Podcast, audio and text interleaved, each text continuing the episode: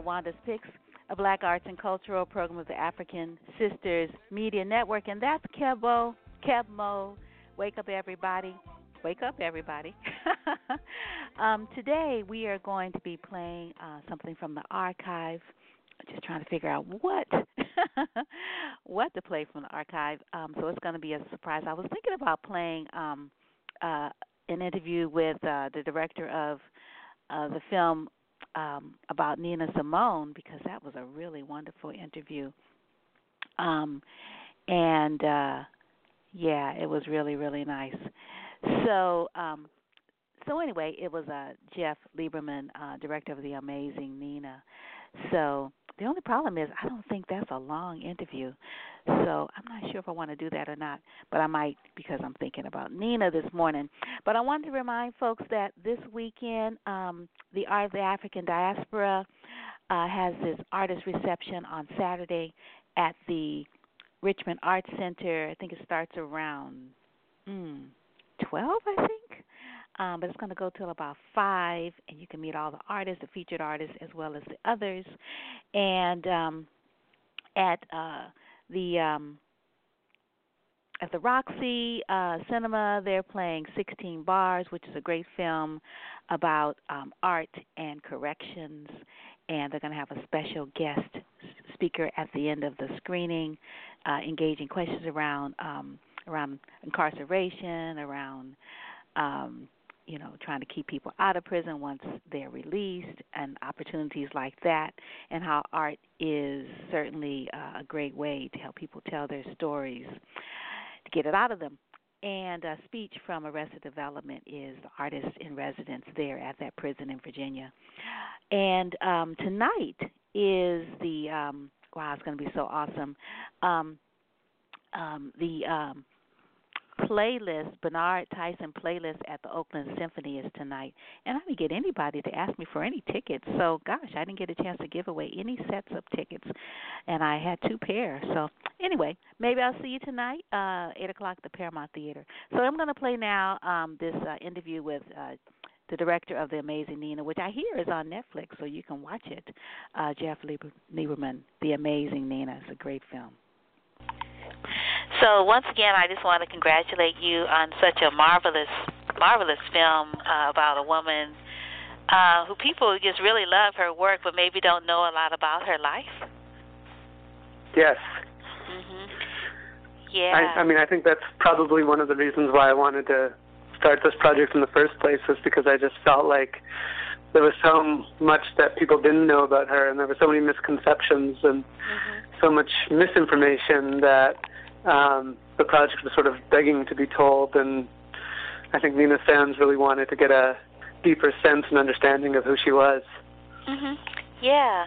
So so tell me tell me how how you came came to this this this project because I mean you have access to like some phenomenal folks, and um, I mean, you know, including you know the blessings of of Sam Waymon. Um, uh, Nina Simone's brother, who also is a band member, and and he acts as a historical consultant to their film. So I guess you were able to like fact check things with him, make sure that it was you know correct, and which is awesome. And yeah, just talk about sort of how you I mean because you just interview everybody. I mean I mean I mean a woman is one, one of your people is like a hundred years old. I'm like really? Like like wow. And it's just and then the way you like frame it i mean i just love you know looking at the home where she grew up the really small quarters and yes. and then looking at me like her she was like so close to enslavement. I mean like really? Like her grandparents? That's heck yeah. close. Yeah. Yeah i mean um yeah where to begin? I'm sam was such an integral part of the whole project mm-hmm. nina's brother and band member and um you know, he, he yeah, he was able to fact check a lot of things and sort of lead me in directions that I could research further. Um, but you know, I wanted to really gain a perspective of Nina from not just him or not just any one person or not my own sort of ideas, but really a broad, broad range of people and let them together tell her story and I could sort of just be the conduit to organize the information and, and lay it out.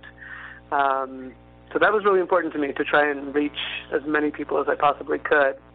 Um, and there's even more people that I interviewed who I wasn't able to include, and there were people that um, I had interviews scheduled with who, you know, in the end, I was supposed to interview Maya Angelou and David oh, Frost and yeah. all sorts of people who, you know, just didn't um, they it just didn't happen. Um, uh, we lost Maya, you know, like mm-hmm. a couple months before I was supposed to interview her. Mm-hmm. Um, so it was, you know, unfortunate little situations along the way, but um, I was so blessed to have so many people um, come forward and want to share her story and talk about Nina. And it was almost like therapy for a lot of people, uh, just to be able to reflect and analyze and think about Nina now that she's gone and be able to speak freely about her and have a chance to really sort of assess the whole picture of who she was.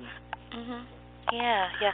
So how long how long did it take you to to do all of this, you know, all of these interviews? Were you working alone? Did you have a team? Like is is there are there like like who like who was your team for yeah. the research and the filming and because everyone didn't live in the same place and yeah.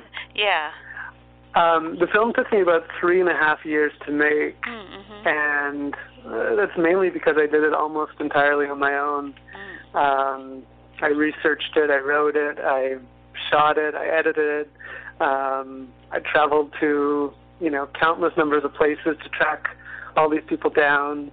Um, just trying to find some of the people that Nina knew or was friends with or performed with was a challenge. You know, a lot of people of that age aren't on Facebook or easily accessible, so it was it was a big um, detective hunt. But it was it was a lot of fun to to go find these people and to go to Belgium and Holland and Israel and throughout the States and France to track them down and sort of see what they had to say.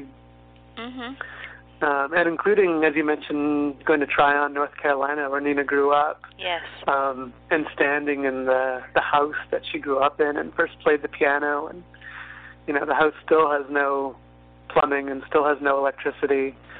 Um, and you know eight children uh, grew up in that house, and it's you know smaller than most New York apartments. Mm-hmm. So it's really a marvel to think that uh, this family uh, created so much and and was so productive in this in this tiny little house and made the best of it. Mhm. Yeah, yeah, and then and then I was just like so amazed that the house is there. I mean, like there's yeah. so many houses that you know, are humble that have been cleared away for developments and or just to make a parking lot or just because and so that this house is still standing how how did that happen you know it's a, it's a little bit of an odd thing in in tryon um the town is built sort of in a valley uh, with sort of the main street going through the bottom the bottom valley mm. and um communities were sort of built on the hills that surrounded um, that street. And obviously, in in time of segregation, the black community lived separately from the white community. Um, but it was not like it was all on one side. Like there were several different black communities. Mm-hmm. Um, but I don't know if this is odd or unusual, but that sort of segregation still exists somewhat today, at least in the housing in this town. Um, so the house where Nina grew up in when she was Eunice Waymon um, is still primarily in a in the black community or one of the black communities there, and um, you see a lot of that type of house. I mean, some of them are are, are definitely better, and and a lot of them obviously have electricity and plumbing and that kind of thing. Mm-hmm. Um, but you definitely see not a lot of development going on in those neighborhoods because of the sort of unenforced segregation. Um, and fortunately, as well, there were a couple of community members in the town who have made efforts to preserve the house. Mm-hmm. Um, as you saw in the film, there's a placard uh, identifying that this is the place where she was born and where she grew up. And at the time, it was um, you know a little bit of a museum or cultural uh, center. And now it's it's been on the market for a couple of years, and um, its future is sort of dubious. But hopefully, they'll figure out a way to preserve the house and mm-hmm. and keep the legacy there. Yeah, yeah. When I was looking at at your bio, and I did a quick scan, so I'm not an expert on your work, but when I was looking at a film that you made about, um, um, I think it's Black Jews uh, in Nigeria. Is that did I am I remembering correctly? Yeah, that's correct. Okay, yeah, and I'm thinking, and remember in the film, um, uh, Nina Simone goes to Nigeria, and that just looks like yeah. just really wonderful because it's just amazing that you know, as as Eunice Waymon um, taking classical piano with uh, Mrs. Maisie in her town, and and then you know being the valedictorian of her class and going to Juilliard for the summer, but then getting denied uh, entrance to um, uh, the um, uh, the Curtis Institute, which was a big blow for her. But then her life you know took another path she was really conscious of of of human rights. I mean that she would stand up for equal rights for her people before there was any kind of movement per se um mm. you know with a name. And and with no support necessarily just this lone young woman who was being you know sort of um her her talents being highlighted but she's like well if my family can't be in the house i'm not playing you know, like yeah. my, and my family being given the respect they're due. Like these are my parents. You don't put them in the back of the room. You don't put them in the balcony. You know, like they should be right front and center because this is this is where I get my my inspiration from. So I think like, wow, you know, and pretty amazing stuff, you know. Um, and yeah. then yeah, and then all of the movements her life takes her through, and you think, wow, she's just 26. Like when you, I'm so happy you put her age. You know, when she be like, she was 26 when she did this. Like she was just 30. Like really, and she was just 40. Like she lived like a whole lifetime. And you think, think, whoa, she's only 40. She's still really young. yeah. Yeah, yeah. Could you talk a little bit most about her, these? Yeah. Uh, yeah, most of her career happened before she was 40. I mean, there was such an intense period from 20 to 40.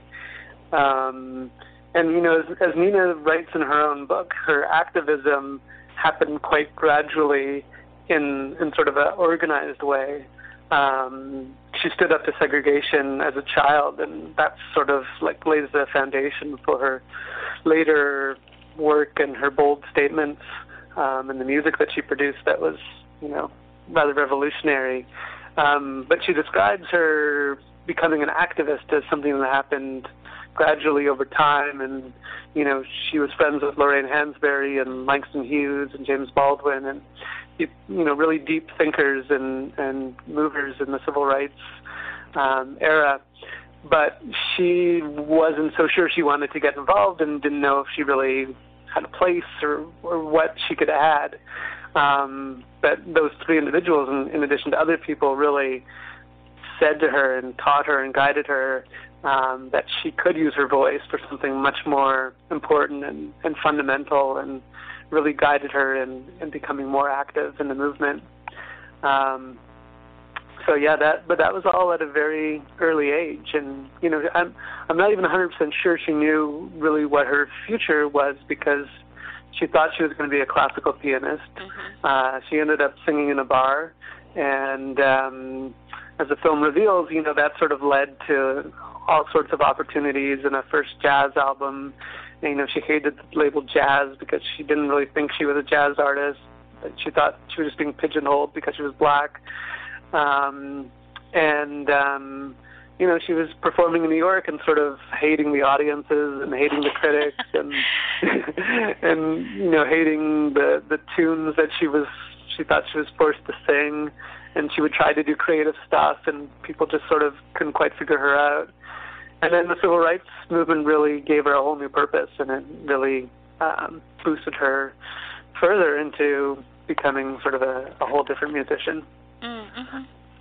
yeah. So um you know, going back to uh, my my mentioning, um, you know, your um, your your film, you know, where you you know you're in Nigeria.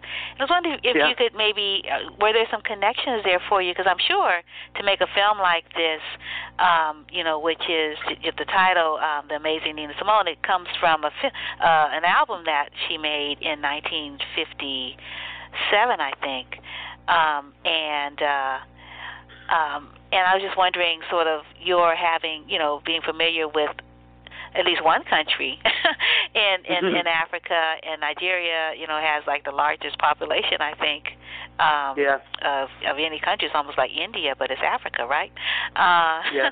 and and and and you know, and, and Nigeria is so diverse insofar as the different cultures that are there, the different languages as well, the different spiritual systems, and and then within um, Nina Simone her life, you know, embodies so many different tributaries. Because when you think thematically, even about her life in this film, you know, we see, wow, you know, we see uh, besides, you know, sort of how does one live an authentic life as a black person in a country where you're not even human, um, to her own personal struggles with mental illness, spousal abuse, um, uh, you know. Um, the the cancer, the polio, you know, elder abuse later on. Um, wow, and you know, being being um, abused by the industry, you know, economically, um, you know, just you know, sort of trying to negotiate all that stuff while still, you know, if she when she got on stage and put her hands on the keys or, you know, the microphone, she started singing. It's like all of a sudden, like that voice came through. I'm like, whoa, wow. So, mm-hmm. so I. Hope you didn't lose the question in all of this statement. well, I, I can say the the Nigeria connection is a little bit of a coincidence. Oh. Um, but you know, I spent uh, over a month in Nigeria mm-hmm. working on this this previous film about the Igbo people, and um, obviously, you know, have a long connection to the communities that I met there, and have a very uh, strong feeling towards Nigeria and, and, and the Igbo and the Igbo Jewish communities as well. Um, so I think the the one sort of similarity is I know that Nina, uh, when she went to Nigeria in the beginning of the '60s uh, with a bunch of other uh, black artists for sort of a cultural exchange with um, Nigerian artists, she really felt a connection to Nigeria too. She talked about how um, she really felt at home there, um, not just necessarily in Nigeria, but in Africa mm-hmm. itself, and uh, connecting to the culture, the people, you know, suddenly not feeling like a minority. Um, you know, when I was in Nigeria, I sort of had the, uh, you know, an opposite experience because I'm I'm not black. Um, being in Nigeria, sort of, I, I was the minority, and I suddenly was put in the shoes of um, feeling different or odd, and it was it was a very enriching and, and powerful experience for me to know what that's like, and I think that's carried me through on a lot of other uh, uh, things in life.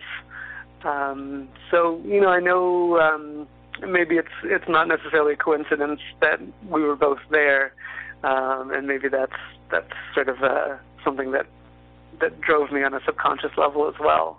Mm-hmm. Um, but yeah, I think um, being in Africa really helped Nina um, connect stronger with the culture, and you can see that in her dress and her style and her music so much uh, later on in the 1960s when she begins to dress in a in a much more um, African-inspired way, mm-hmm. and uh, and then she later on went to go live in Liberia and uh, spent about two years there and talked about how she just felt so relaxed there in, in a way that she never felt uh, in the United States. So mm-hmm. yeah. that was uh, that was an important part of the film that I I wanted to include and um, you know I, I think a lot of times she's described as having sort of disappeared when she left the United States that she you know abandoned her career or abandoned her life. And you know there's there's a strong argument for needing to go somewhere else like Africa and and reconnect with the culture and the people and and uh, reassess where she was and what was happening. And it you know it's not necessarily a negative thing that uh, to take a break from life and to to really connect with with other elements. Mm-hmm. Yeah. What what year was it that that she um she went to to stay in Liberia for a couple of years? She was there from seventy four to seventy six. Mhm. Yeah. Yeah. yeah. Uh huh. Because I was thinking about um you know how you know after you know the civil rights movement and you know sort of shifting into the uh, the Black Panther um, or Black Power movement, um, you know people like you know Robert Moses, um, they were invited by the um, uh, President Nyerere uh, and Tanzania to to come there and and live there if they liked, you know, as guests of of the, uh, the you know of the, of the of the you know the nation, you know because they were. Um, you know, they were veterans. I mean, they had been at war. I mean, not that the war was over, but they were like yeah. been on the front line, and and we see really well just through the way that you let her music document her life that this was really emotionally taxing, which showed up in physical ailments, you know, yeah. psychological ailments because she was like the lone woman. We, we you know we meet her as a child, you know, taking piano lessons from this woman who saw her as a human being, you know, first, and with and and she never had any trouble with her. And I I just think those stories are so wonderful. You know, she was like, well, you you know you're not, you know, Eunice wouldn't do that, and she would hit their hands because they wouldn't have them right on the piano. That was just so nice. And then and then we see you know sort of how you know because she was a young woman really really young you know and you show pictures of her on these you know these playbills and just how poised and beautiful and elegant she is and she's a kid. It's like wow wow. So you know, I was just thinking, did you ever think about some of those parallels, you know, as like a veteran, you know, and having um you know, post traumatic stress kind of stuff, you know, from these traumagenic experiences with and the grief that she wasn't able to like fully be with, you know, as as she was continuing to work and continuing to I don't know, you know, try to like sort of like trial and error, so to speak. Yeah. Um, um particularly around relationships and like where was the where was the big mama, you know, where was where was the advisor, you know? Doesn't seem like anybody was there really that was like an elder to like help right. her. Right. Yeah, that's a good point. Um and you know, by the end of the 1960s, so many people who were advising her uh, were suddenly gone. You mm-hmm. know, she had lost all her close friends.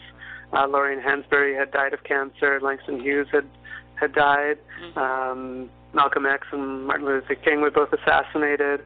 Uh, you know, much of her community had sort of dissolved very quickly, and the civil rights movement itself was sort of struggling to find out to find its its place and had they achieved what they wanted to achieve was it over was it done was it you know she really was sort of at odds as to what what to do next mm-hmm. um and the music was changing you know disco had was coming in and there was a sort of different mentality towards um uh, black culture and black music, um, and she was seeing her her rivals really catapult um, past her, Aretha Franklin and uh, so many other artists. Roberta Flack was coming in, and she sort of couldn't really find her place. Um, it was a very devastating time for her, um, and one of the reasons why she did uh, did leave. Um, also, her marriage had sort of fallen apart too, and Uh, she talked about it being fairly abusive, so it was, it was uh, a good thing that it perhaps ended. But again, where where do you go from there? Mm-hmm. Um, and also, her mental illness was was was affecting her in a much bigger way at that point. Uh, and that's something I wanted to explore in the film, um, in addition to so many other things. And, and in exploring that, people did talk about, um, you know, a post-traumatic stress disorder from, you know, the tragic events of the civil rights movement with the assassinations and police beatings and FBI surveillance and so many horrible things that people had to go through in order to to fight that fight. Mm-hmm. Um, and I think she was just exhausted and uh, had to sort of come up with a new plan for herself, and that was very difficult. Mhm. Yeah, yeah. So how did you um you mentioned um her autobiography and I and I guess you're speaking of um I put a spell on you. Is that is Correct. That, yeah, Yeah. yeah. Um That was yeah. one of the sources. Mhm. And what were some of your others? How did you how did you prepare for this cuz you had to do a lot of work. um, well, I was fortunate to have some of the work done for me. Uh, Nadine Cohodas wrote a book about Nina called Princess Noir uh, that came out after Nina's Yes. book. mhm. and um, she was very meticulous in her research and really laid out um, in a very detailed account of how everything sort of transpired. Uh, so that gave me um, a good basis as to how to um, shape the film and have all the the facts straight. Um, and so Nina sort of gave the sentiment, Nadine sort of gave the detail, and then I went into archives and obviously the interviews to get much more of the the feeling and the sentiment and uh, sort of analysis of what all this meant. Um, so it was it was a big research project, but you know I was at the Schomburg Center in New York quite a bit. I was at Carnegie Hall's archives. Um, there's some collectors who had really preserved articles and records and posters and music books, and they were very very helpful. Um, so together we sort of amassed this huge collection of Nina uh, history and put it together. And then, you know, the the goal of the film was to really tell her story in a much more personal and intimate way, and you know, find out. You know, it's it's one thing to say that she went to um, Selma and performed at a concert after the march, but it's another thing to hear from her band member who was there, who really can detail how uh, dangerous it was, or how Mhm. how scared Nina was, or how important it was to the people who sh- they performed for. Mhm. That that really was the goal, was to bring a whole new meaning to her to her career and to the work that she did. Mhm. Yeah, yeah. Because um, I don't know. Was that um, was that Mr. Uh, Lisle? Um, who I don't remember. Was that him? Lisle Atkinson, yeah. Okay. Yeah, yeah. Because he wanted to just play the music. He was like, I'm not. I'm not into this politics stuff. This is a paraphrase, right? yeah, yeah. And is this the place? And I didn't quite understand it, but I'm like, whoa, the stage was on top of coffins. Was that that's the place? I'm like, how is it that coffins are supporting the stage? I'm like, wow. Yeah. Was that was that Yeah, that? they did a lot of creative things when, you know, they were denied the use of auditoriums at times and they had to perform outside and they they made use of the materials that were given to them. Yeah, but you know, you think about the symbol, symbolism. You know, this is a a Yeah. concert. You know, sort of, uh, you know, sort of honoring and and supporting the civil rights movement, and then you've got coffins underneath the stage, and you think about, you know, today, you know, we have the Black Lives Matter, right? and we got, it's like, wow, this is like such symbolism, right? I mean, it's like amazing. Uh, Yeah. yeah, yeah, really pretty amazing. And I was wondering, um, uh, you know, there were there were like a lot of moments that I just really, uh, really enjoyed. Um, really, really loved hearing from the band members. Um, loved hearing from, you know, the people from the town who who knew her, you know, her friends. I mean, that was awesome, you know, particularly uh Emma Louise Hamilton, like she she she was just real sweet. And then her brothers like John Irvin Waymon and Sam of course and and Carol Carol Waymon, you know, just talking about you know how she was so special to her dad because he had to give up performing to marry her mother, who was a minister, and I'm like, well, he really loved her. That's true. Yeah, yeah. So I was wondering, for sure. yeah, for you, you know, as as a director, um, you know, what are some of the? Oh, and then also Al uh, Shanklin. I mean, his Yeah. reflection was like, wow, and and just like they were like friends all the way to the end and you know his memories. And then henry young that was interesting um you know how he didn't know what he was getting into you know for that concert. Yeah yeah. So you know what are some of your um you know, so as you were making the film, you know, it was a big project, and hopefully, you know, when your film is out in December, because I know people can order it in advance, um, you know, there'll be like outtakes, you know, for some of the material that did make it, because I'm sure you, there there must have been like some serious choices because you have a whole lot more Yeah. material than you have in film. You probably could do a whole lot more films, or maybe even who knows, uh, a short uh, TV miniseries on Nina Simone. but what are some of your like you know takeaways as a director? It's like, oh my God, I'm so happy I made this film because. Yeah. Um, well, you mentioned the the woman I interviewed who's 100 years old. Um, that was that was a really great moment for me to be able to talk to her. Um, because sometimes, you know, in these interviews, there's revelations that you don't even realize. You know, you think you know the whole story, and you think you know what people are going to say, and then you hear things, and you're like, oh my God, that like takes us in a whole other direction. Um, and with her, um, her husband was Nina's tutor um, after Nina was rejected from the Curtis Institute of Music in Philadelphia, and he sort of taught, trained her a bit more in the hopes of maybe that she would do some more studying or try and apply again to maybe Curtis or another school. Um, so I was interviewing her for sort of her memories of what her husband had told her, and, and you know whether Nina had, had come by the apartment or or what. Um, and I learned through interviewing her that she was also a professor at Curtis for the last 50 odd years, uh, including the year that Nina auditioned. Um, so, uh, you know, and, and she was a piano teacher. So I said to her, well, you must have been in Nina's audition um, when when she applied. And you know, this is a major moment in Nina's life. She always said that she didn't get into Curtis, and she was denied this opportunity to become a classical pianist, and that was what she had trained for her whole life. And she really thought race was to blame. And here was the woman who I didn't even realize who may have um, been in that audition. And you know, how many young black women were auditioning in the 1950s at the Curtis Institute? Probably very, very few. Mhm. Uh, so she she couldn't remember, you know, uh, having been in that audition. Uh, and a lot of times the auditions were blind, like they they wouldn't see the student perform.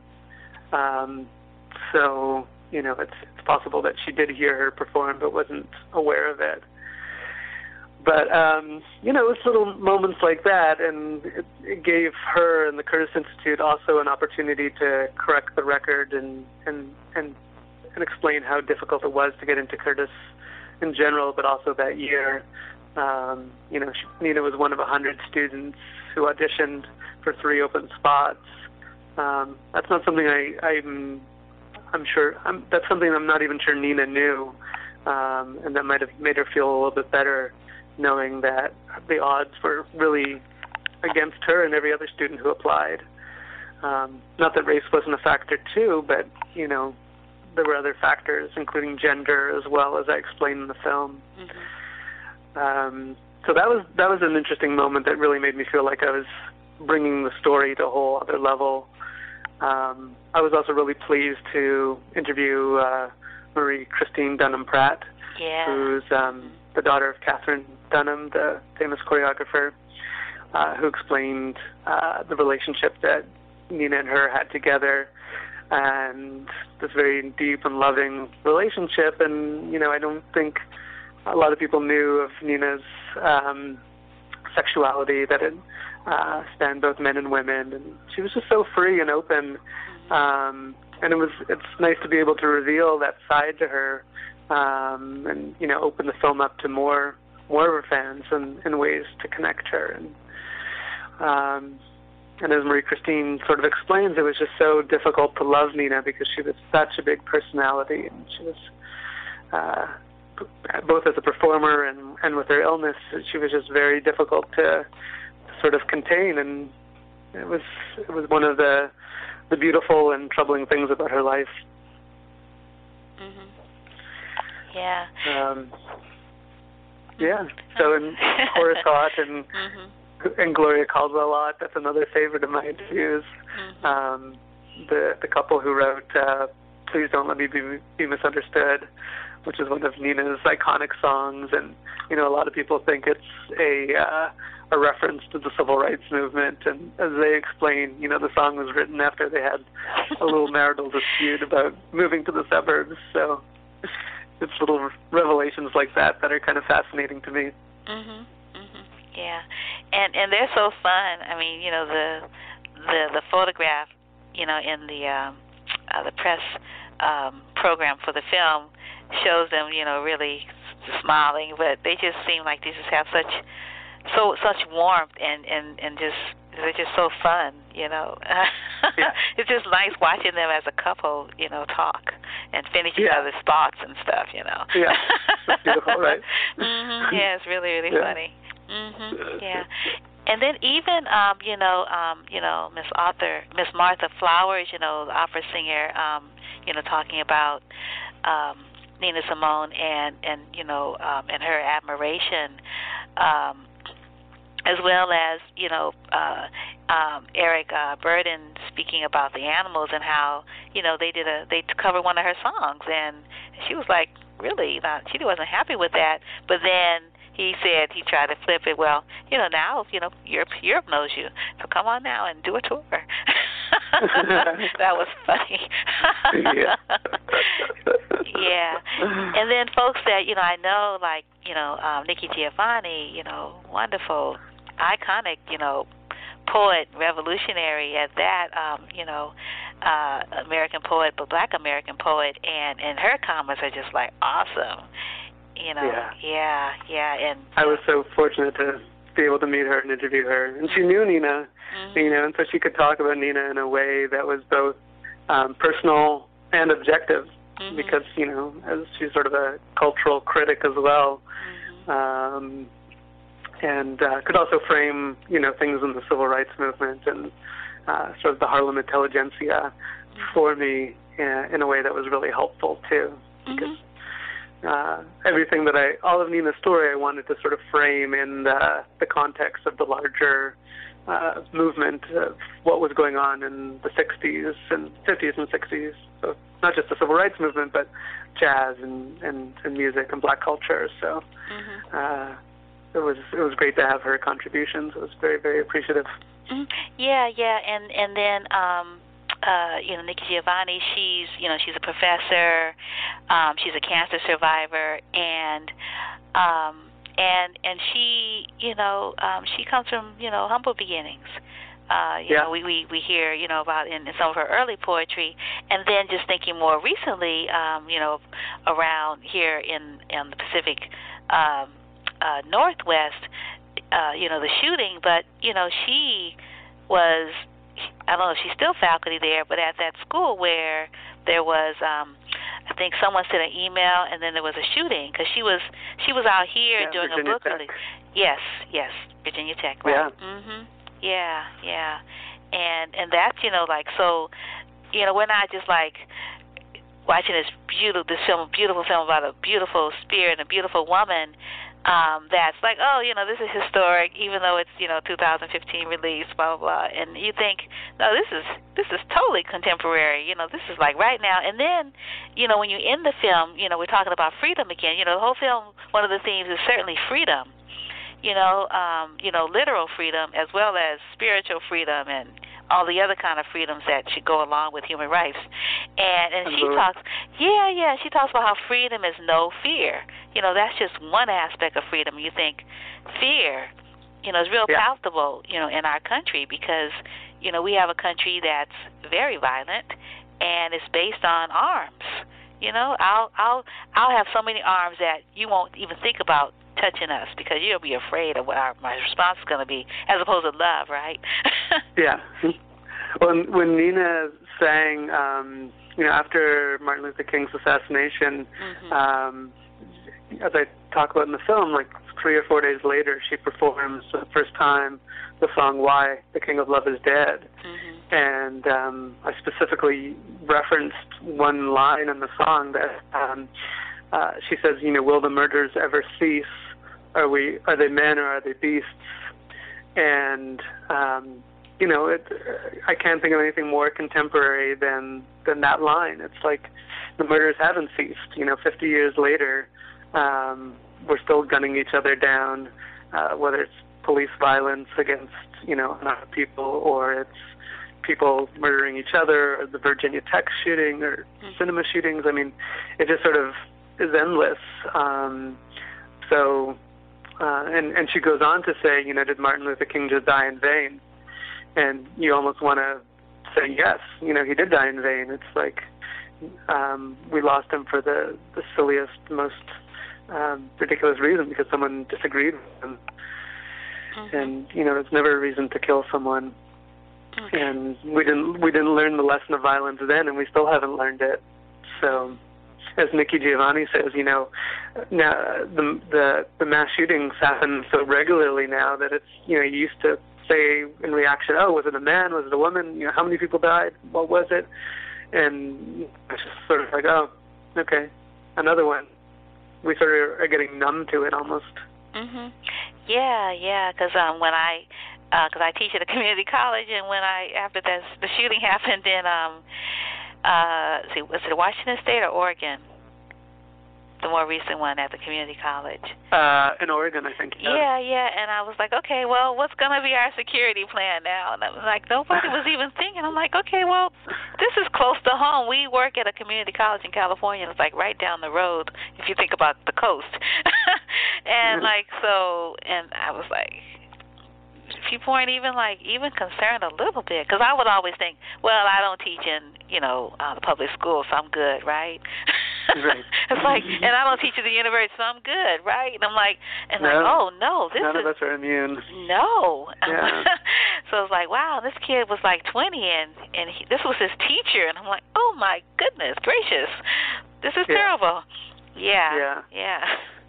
Mhm. So, you know, and and the Black Black Lives Matter campaign is, you know, someone asked me recently in an interview, um, why is Nina Simone more relevant today than she was 50 years ago, Mhm. or or or 10 years ago? And I I said to them, it's it's not that she's more relevant. You know, these these things have been happening um, for the last 50 years, and and before that, and definitely beyond that into slavery. It's just Mhm. that we're so much more conscious of it now with technology and you know personal cameras and social media that um, you know it's really become uh, people who are sort of controlling the message as opposed to media and saying you know we're not going to stand for for for violence against people I guess especially the black community uh, any longer um, and that's what Nina was saying you know with Mississippi Goddamn 50 Mhm. years ago um,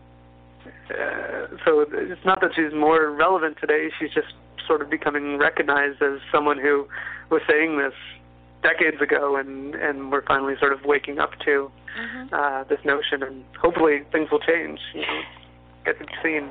Mm, Yeah, yeah. I mean, people definitely need to um to get out and see, you know, uh, you know, the amazing Nina um Simone because this is, I mean, just the lessons there. We just look at her life and just the whole how her, you know, her ex-husband told her when, you know, after um I think uh Martin Luther King Jr.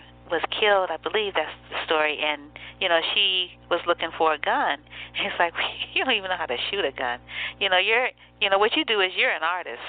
so, Yes. you know, write a song or something, and so then you know we get Mississippi, goddamn, you know, like, Yeah. yeah. In reaction, yeah. in Mhm. reaction to the bombing at the Birmingham Oh church. right, right, yeah, the four little Yeah. girls being killed. Yes. Yeah. Yeah, yeah. And Medgar Evers' assassination too. She was. Mhm. She said that was the match that lit the flame, and then Mhm.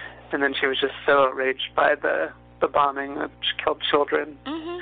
Yeah. and um that really that really developed into a whole new persona for her. I mean, she was already sort of doing some some songs that were a little more challenging, but Mississippi Goddam really changed her whole career.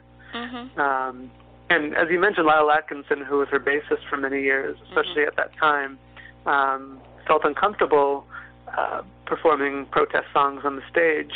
But like Nina, he was also a classically trained musician, mm-hmm. and he really took his art quite seriously, and you know thought that there was a place for politics and there was a place for music.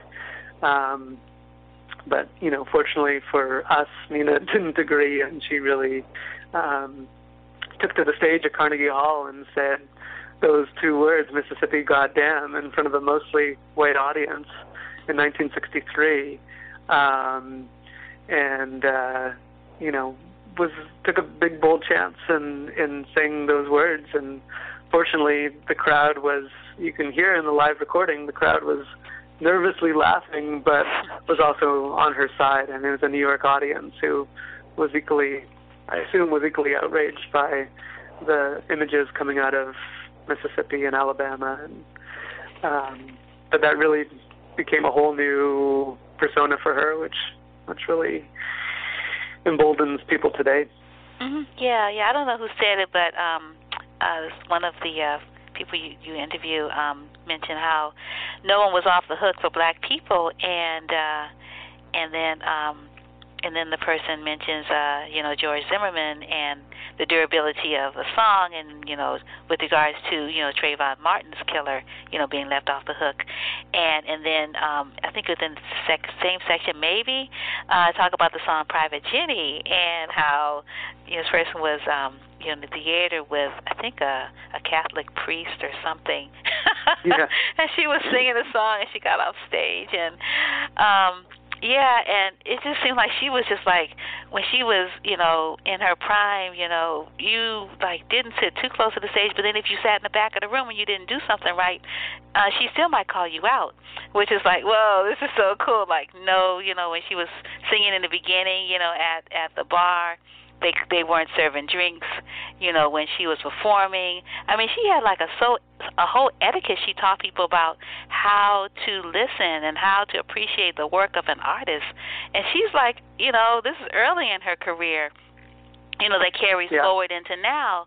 Um, you know, people like no. I mean, when people mention it now, I haven't heard anyone mention how Nina Simone was one of the first if not the first prominent artist that was asking, not demanding, I should say, that the public respect the work.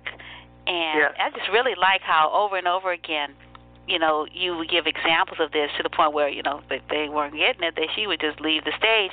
And then, you know, yeah. then we have Miles Davis turning his back to the stage and and then the whole thing around, you know, men getting some, you know, certain types of respect that women don't get, you know, the whole male female sexism on top of the colorism you know that yeah. comes into it. So it's like it's like a lot of levels, and then you then you got racism too. Like really?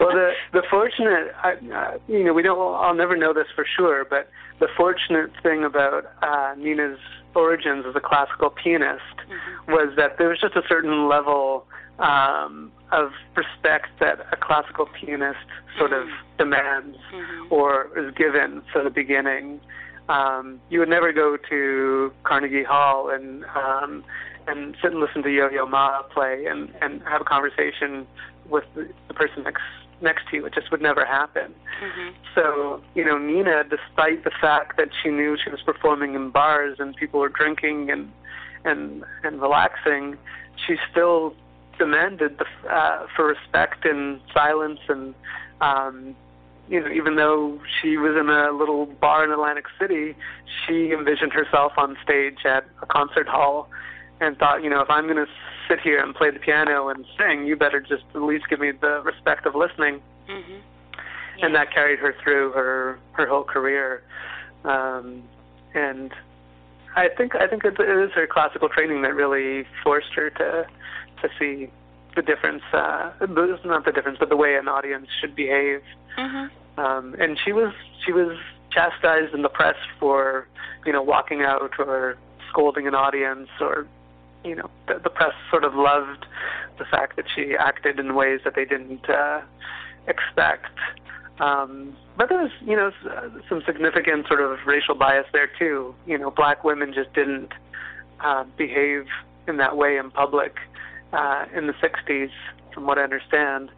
And so here was someone who was defying, you know, the sort of the code and saying, no, you know, I'm I'm demand the same respect that you know Miles Davis gets, or a white woman, or a white male, or anyone. I'm just a musician um, singing my craft, and I demand some respect if if I'm going to do that. Mhm. Yeah. You gotta commend her for that. Mhm. Yeah, yeah, and and going back to you know to Mississippi Goddam and and you know and the bombing of of the uh of the the church, you know, um where these young women uh, where children actually were killed and others, you know, wounded and maimed and just just horrific and the horrific part was, was that it was intentional. You know that the timing of it, I hadn't realized that. Um, I'm trying to think what bill a bill had just been signed by President Kennedy when and then this, is that correct? Yeah, he yeah he introduced a civil rights bill, mm-hmm. um, and uh, that was right before uh, Medgar Evers was assassinated, mm-hmm. and and then shortly after it was the Birmingham church bombing. Mm-hmm. So that was all 63, which was sort of a big pivotal year um, where nothing I mean, small steps were being achieved, but there was sort of more frustration and more violence than anything else. Mm-hmm. And uh, just sort of built and built, and, and and Nina and other people were sort of feeling that that frustration. Mm-hmm. Right, right, yeah. So, so then when when President Kennedy was killed, then that's when Johnson signed it two years later. But I mean, like goodness gracious, it's not even a bill; he was just introducing it, and it wasn't even signed. And then, you know, they blow up a church. You know, like what? I mean, good yeah. grief! I mean, that's like that shows the intensity of the period, you know, and how violent and how uh, at risk you know, she was for speaking out and being the person she was, along with other artists and you know, and culture workers, you know, for being the people they are. And then you think about, you know, we're not even talking necessarily about Freedom Summer, and then, and then Martin Luther King Jr.'s, you know, March on Washington is in the film, and I mean, it's just a real wonderful document that you have pulled together. It's just like, oh my goodness, like people definitely oh, want to put this in their library. It's awesome. it's just fast, fantastic. And I just wonder, you know, you had like this big opening in New York with a art exhibit that looked like, oh my God, I wish I had time to come to New York. So. uh yeah, that's this Thursday, mm-hmm. um, and and running through the weekend, and it's uh, the artwork that's come in is so tremendous and so beautiful, and I really wanted to share the stage with other artists and let them pay tribute to Nina and um, you know sort of make it more than just a film and make it a, a real big tribute to Nina. She really is, I think, overlooked and deserves the attention and respect that um, that that I don't think she ever truly truly got. And um, you know, when you talk about the civil rights movement, you know, certain names, but hers doesn't come up as often. When you talk about jazz, you there's a lot of names that pop into mind, and and I don't think Nina really uh, gets the love and attention she deserves. And I know so many people feel so passionate about her that um, I knew that calling for an art exhibit, that artists would pop up immediately, and and they certainly have. And there's so many beautiful portraits of her in so many different uh, ways of her being and her persona and her different looks and her different music and uh, it's going to be really really beautiful uh, when it opens on Thursday and mm-hmm. and uh, plays at the weekend. Yeah. So do you think you might? I mean, I don't know how many artists. How many artists um, are are part of the exhibition? There's um, somewhere between 40 and 50. Okay. And um, I, I say that I say that unspecific because there's still a few art pieces trickling in that haven't quite got here, but mm-hmm. I think there's about 40 that have arrived, um, and they represent 14 different countries. Uh, including you know artists from across the United States, but also Sweden and Austria and Thailand and Argentina and Brazil. Um, just it really shows you how far the scope of Nina travels. I mean, she's so loved in so many places uh, that you know it's the artists sort of represent you know how far uh, how far she stretched. Mm-hmm. Yeah, and and so tell us about the venue, and um, and do you think you might come up with a catalog, um, sort of just documenting, um, you know, this exhibit and maybe some of the tour, because the tour is going to take you across the country, but um, is is it going to take you overseas as well, since you know it's not just America that is represented in her relationship to um, you know to her fans and to her collaborators. Are you going to be going overseas with the film and? Yeah, there's definitely some possibilities of um, of showing the film uh, overseas. Um, and i as as you were asking about the art exhibit, I'd really like to uh, make it available as a book. Mm. Um, you know, for people to to see all the different portraits all together, uh, and and maybe even the show will travel to to other cities in the states if we can bring the artwork to other places or um, if everything doesn't sell, then maybe we can uh, have the artist create another version for you know another city. Um, but the film is opening in New York and LA uh, on the 16th, and then it opens in another 20ish cities on the 23rd mm-hmm. um, across the country, and uh, and then in addition to that, there's several cities that are doing one night showings. Um, you know, all the all the dates and locations are at amazingnina.com. But it's really been nice to get a this tremendous response of uh, of um, from the theaters, mm-hmm. and we're we're in a lot of AMC theaters and a lot of Sundance cinemas, so we're really covering the country. Mhm. Yeah, that's really great. So so the venue where where the art exhibit is. Um, uh, it sounds um, like it's multiple multiple layer levels. I mean, like it's is it, did I did I read? Yeah. Oh, okay. Mm-hmm. Yeah, it's an art gallery on New York's Lower East Side. Um, that's sort of a pop-up event space. Um, so we're going to have a blank canvas to really create uh, whatever suits us best. Um, but the portraits will be up on the walls. There's um, one artist who's made a uh, a costume mm-hmm. um, that's going to be on a model, and uh, it's her vision of Nina in the future, what Nina would wear in the future. Oh. Um, so it's really quite fascinating looking, uh, and she's she does beaded work, so it's it's all beaded. Mm-hmm. And um, there's a sculpture, a bronze sculpture, like a, almost like a bust, like you'd see on top of a piano.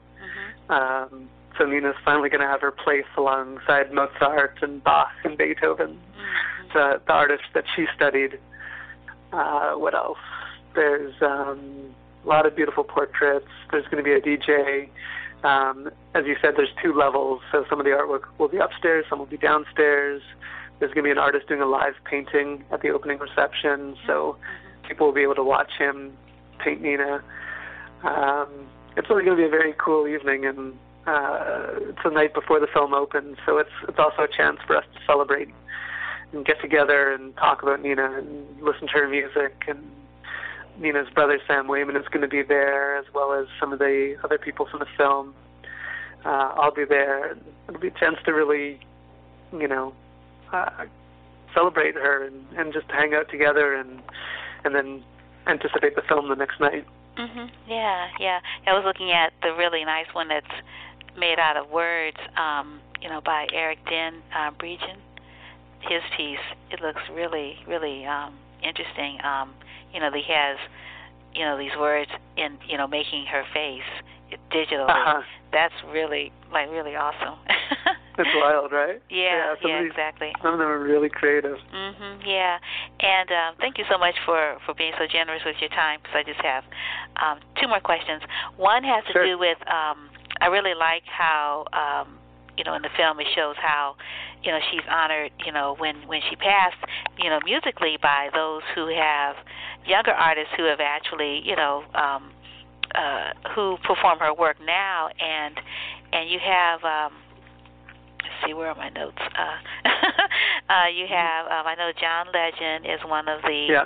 one of the artists and uh, Yeah, quite Jay-Z, a few. Mhm. Yes. Mhm. Kanye West, Right. um, Jennifer Hudson, Mhm. Cyndi Lauper. So many people have covered Nina, uh, and just really connect with how authentic she is and was. Um, so I, I wanted to sort of, you know, bring Nina up to contemporary times too, and sort of show that, you know, she wasn't just a singer that has a catalog from the past. She's being reinterpreted all the time, and I'm sure many of your listeners hear Nina on the radio and they get into a taxi cab in a restaurant, and um, she's everywhere. She's really hasn't lost her cultural relevance at all. Yeah, yeah, definitely. And and here here in uh San Francisco Bay Area, um I don't know if you know Kim Nalley, she actually um uh had wrote a play uh called I Put a Spell on You and and she performs it and uh tells the tells, you know, um you know Nina Simone's story and it's just it's really really lovely as well as the uh um you know the CD of of her work, and and she would do uh, when she had a club uh, in San Francisco called Jazz at Pearls. Um, she would do these uh, legendary divas show where she would highlight you know sort of these these women like Nina Simone and and her contemporaries. Um, that that might not be as well known, uh, you know, in the work, and and so I was just thinking about um, uh, when you when you show Nina Simone in uh, in concert, you know, on tour with Odetta, uh, Miriam Makeba, and herself. You know, three women for freedom. I'm like, whoa. Yeah. And I think she was 60 when she was doing the tour, and it just like looks so powerful. That's that's one of my favorite moments uh, in the Oh. film as well. But um, do, do Don't you wish you were at that concert? Uh, yeah. Me too. and that was Italy of all places. You know how Mhm. funny that like Odetta, Miriam Makeba, Nina Simone um, were united in in Italy. I mean, it's wonderful that Italy figured that out and was able to do it. um, and I I spoke to the the uh, the producer of the concert, and he was brilliant have have come up with the concept. Mhm. But how how bizarre that it was you know it never made it to the states or to London, Paris. You know those I think people would have killed to see that show. Mhm. Oh yeah, certainly, certainly. So, did you ever see Nina Simone uh, perform, and if so, how many different times? um, I did once, and I regret not having seen her twice because uh, the first time that I uh, had the opportunity, I had asked a friend if she wanted to go, and we talked about it, and then just never really followed through on it.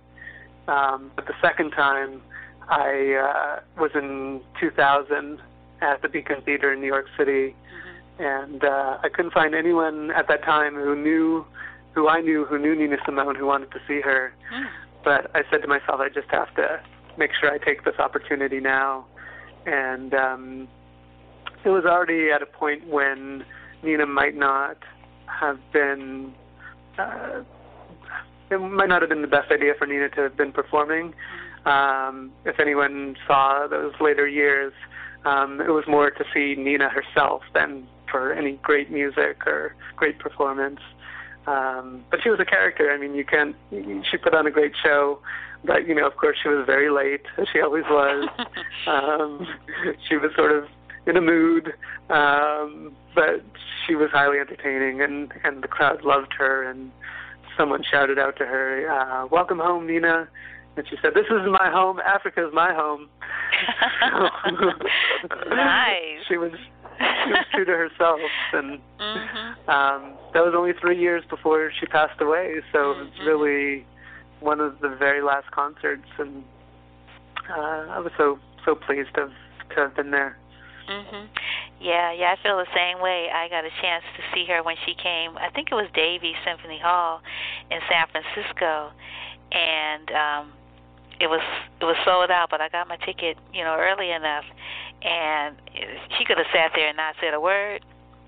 I was all right with that because she, you know, she like um, you know, really wonderful way that um, um, uh, Miss Dunham, um, you know, um, speaks about her. Um, you know, she says that you know because she has such a wonderful and varied body of work, you don't ever have to miss her because she's here yeah. in her work. And one could say that art was her religion. Um, you don't hear about other things. You hear about, you see, and you hear in her her music, her her you know her values, her spirituality. I mean, it all comes out there. You know. Yeah. Mhm. It's it's very funny because um, the day that um, Marie Christine Dunham Pratt and I met Mhm. uh, in Paris to talk about whether she would be part of the film or not, uh, we were in a restaurant and it, it took some. She was very private about her relationship with Nina. I wasn't sure she necessarily wanted to like talk about it. Um, but we were sitting in a restaurant having lunch, and I could hear on the the radio uh, the restaurant's music system that they were playing Ella and Billy and Sarah Vaughan, and um, I was just waiting for Nina to come on and sort of make herself known that she was aware that we were, you know, talking about her or, or planning this interview, and we must have sat there for a good three, four hours, and she, she didn't come on once. Oh. And just as we were about to leave, I went down to the bathroom, and um, and just as I entered the bathroom and was alone by myself in there, Nina came on, and sort of made herself known that you know she was she was listening, she was there, she was aware. Um, and I hear people tell me, you know, similar experiences all the time, like that they were feeling so something, and then they get into a taxi and there's Nina Mm. um, or just comes on the radio at the right moment, or your phone pops up with a song and it's Nina. You know, Mhm. it's, it's quite magical, quite special. Oh yeah, yeah. The ancestor realm is is certainly certainly real, and it's so, Yes. yeah, yeah. It's like you know people might dismiss it, but it's like oh no. yeah, they're certainly alive, and and you know, and and you know, you know, thinking about you know what you know about Nina's life, you know, from your Yeah. research and and you're talking to her friends and loved ones. Um, yeah, I mean, definitely she's present. I mean, you know, some people might like, you know, cross over, cross over into the other realm and be a quiet presence, but I'm sure she's like, you know, much more noisy now than she was when she was tied to the flesh. yeah. Would you have? Do you know Kim Nalley's work? Because if you don't, I'll I'll send you um send you information about her. I think you'd like her. Yeah, please do. I don't I don't know her work, but Okay. I'd love to connect with her. Sure, sure. And then lastly, I was wondering, you know, I just love, you know, sort of. I mean, you follow. We we get to know Nina uh, Simone from, you know, her early years all the way to, you know, her final years, and and you have this really loving team of young people that just loved her. I mean, there was, you know, the the live wire that was not good, but then there were the there were the young people there in her life that were were sort of protecting her, you know, in the midst Yes. of that. And you know, I'm talking about you know Juanita, uh, the hairstylist, and uh, Javier, who was her assistant, and and Sharon, uh, who was the makeup artist. Could you just talk a little bit about just sort of their their loving kindness and care of her, and and you know, and, and how that interview went for you? Because I bet you probably got choked up too. Yeah. Yeah, I mean, um that was an important part of the story for me was to talk about uh Nina's final years, which were both good and bad. Mhm. and um, you know she she sort of finally found a little bit of peace uh, in the south of France, and she had a proper house, and uh, after years of sort of you know not necessarily being homeless, but not necessarily being in one place with a lot of stability, um, she was set up in this house, and she had a good team of people um, sort of managing everything for her. Uh, including her career, including her medication, including her um, daily daily life and enjoyment and comfort. Um, and you could see that um, from the three people that you mentioned, all who really loved and adored Nina and uh, had the the difficult and sometimes impossible task of caring for her. Um, they really tried as much as they could to keep things in a normal, uh, sane way for her, and uh, she was not an easy person to control. And um, you know, they did their best to to, to give her what she needed and and make her life pleasant and and um, uh, spent a lot of time reminiscing with her about uh, better years and you know what was going on in the 60s and really just connecting with her. And I think for all three of them it, it may be you know some of the best moments they've had in their lives. And to be able to talk about it all these years later and talk about it on film and be part of the Nina Simone legacy was really a nice gift to them.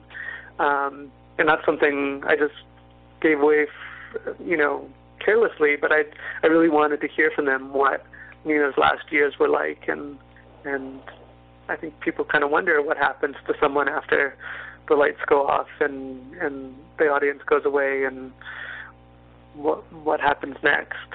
Um, so those those three interviews um, were really key to the film, and I'm I'm really glad to include them and and have them detail everything uh, that that happened in those last years. Mm-hmm. Yeah. So um, at the New York screening um, this week, a few days, um, who from all of these people that you interviewed, and there's like quite a few. I don't know if you know the number of people that you interviewed off the top of your head. Like, how many people did you talk to? Like, I um, I think I interviewed about 80 people oh. total, and I, I think um, maybe 50 are in the final film. Okay. Um, yeah, I think that's roughly the number. Okay. 30, 30 people who didn't make the film sounds rather high, so I might be off a little bit, but mm-hmm. uh, it's somewhere in that range. Okay. So, of the 80 yeah. folks that are still on this side of the river, uh, who's going to show up? um, well, uh, in New York on Friday, um, we're going to, you know, for the premiere, we're going to have a talk back after the film, so mm-hmm. people can ask questions like you're doing, um, and I'll be there and Sam Waymon, Nina's brother, will be there. Mm. Um, Leopoldo Fleming, who was in Nina's band for many, many years as a percussionist, mm-hmm. will be there. Um, Debbie Alexander, who uh, is the daughter of the gentleman who owned the bar in Atlantic City, where mm. Nina Simone was the, you know, born. Not Eunice Waymon, but Nina Simone was born. um, she's going to be there. Uh, Judy Gail Krasno, who was in the film, who's the daughter of uh, the producer who uh, produced many of Nina's first albums. She's going to be there uh, in LA the following week. We're going to do some talkbacks too, and um, uh, some of the people who uh, are in the film will be there, including Stu Phillips, who produced a few of Nina's albums, Juanita Bouger, uh, who was Nina's uh, assistant and hairstylist mm-hmm. in her last years. Um, Tom Schnabel, who interviewed Nina on several occasions and is a popular uh, radio host on KCRW in Los Angeles. Mm, he's still there. So, yeah. Wow, nice. Yeah. Um, Billy Vera, who didn't necessarily know Nina, but produced a lot of the compilation albums mm-hmm. uh, that came out later. And you know, that's the way I discovered Nina was through one of these albums or CDs that were put out in the 90s mm-hmm. that mishmashed all her music um, together, but you know, was sort of best of albums. Mm-hmm. So, oh, uh, yeah. yeah, and mm-hmm. we'll be in uh, in Berkeley um, the following week on October. The film opens on October 23rd in Berkeley, uh, but I'll be there on the 24th, mm-hmm. and then in Sebastopol on the 25th um, and possibly at a few other.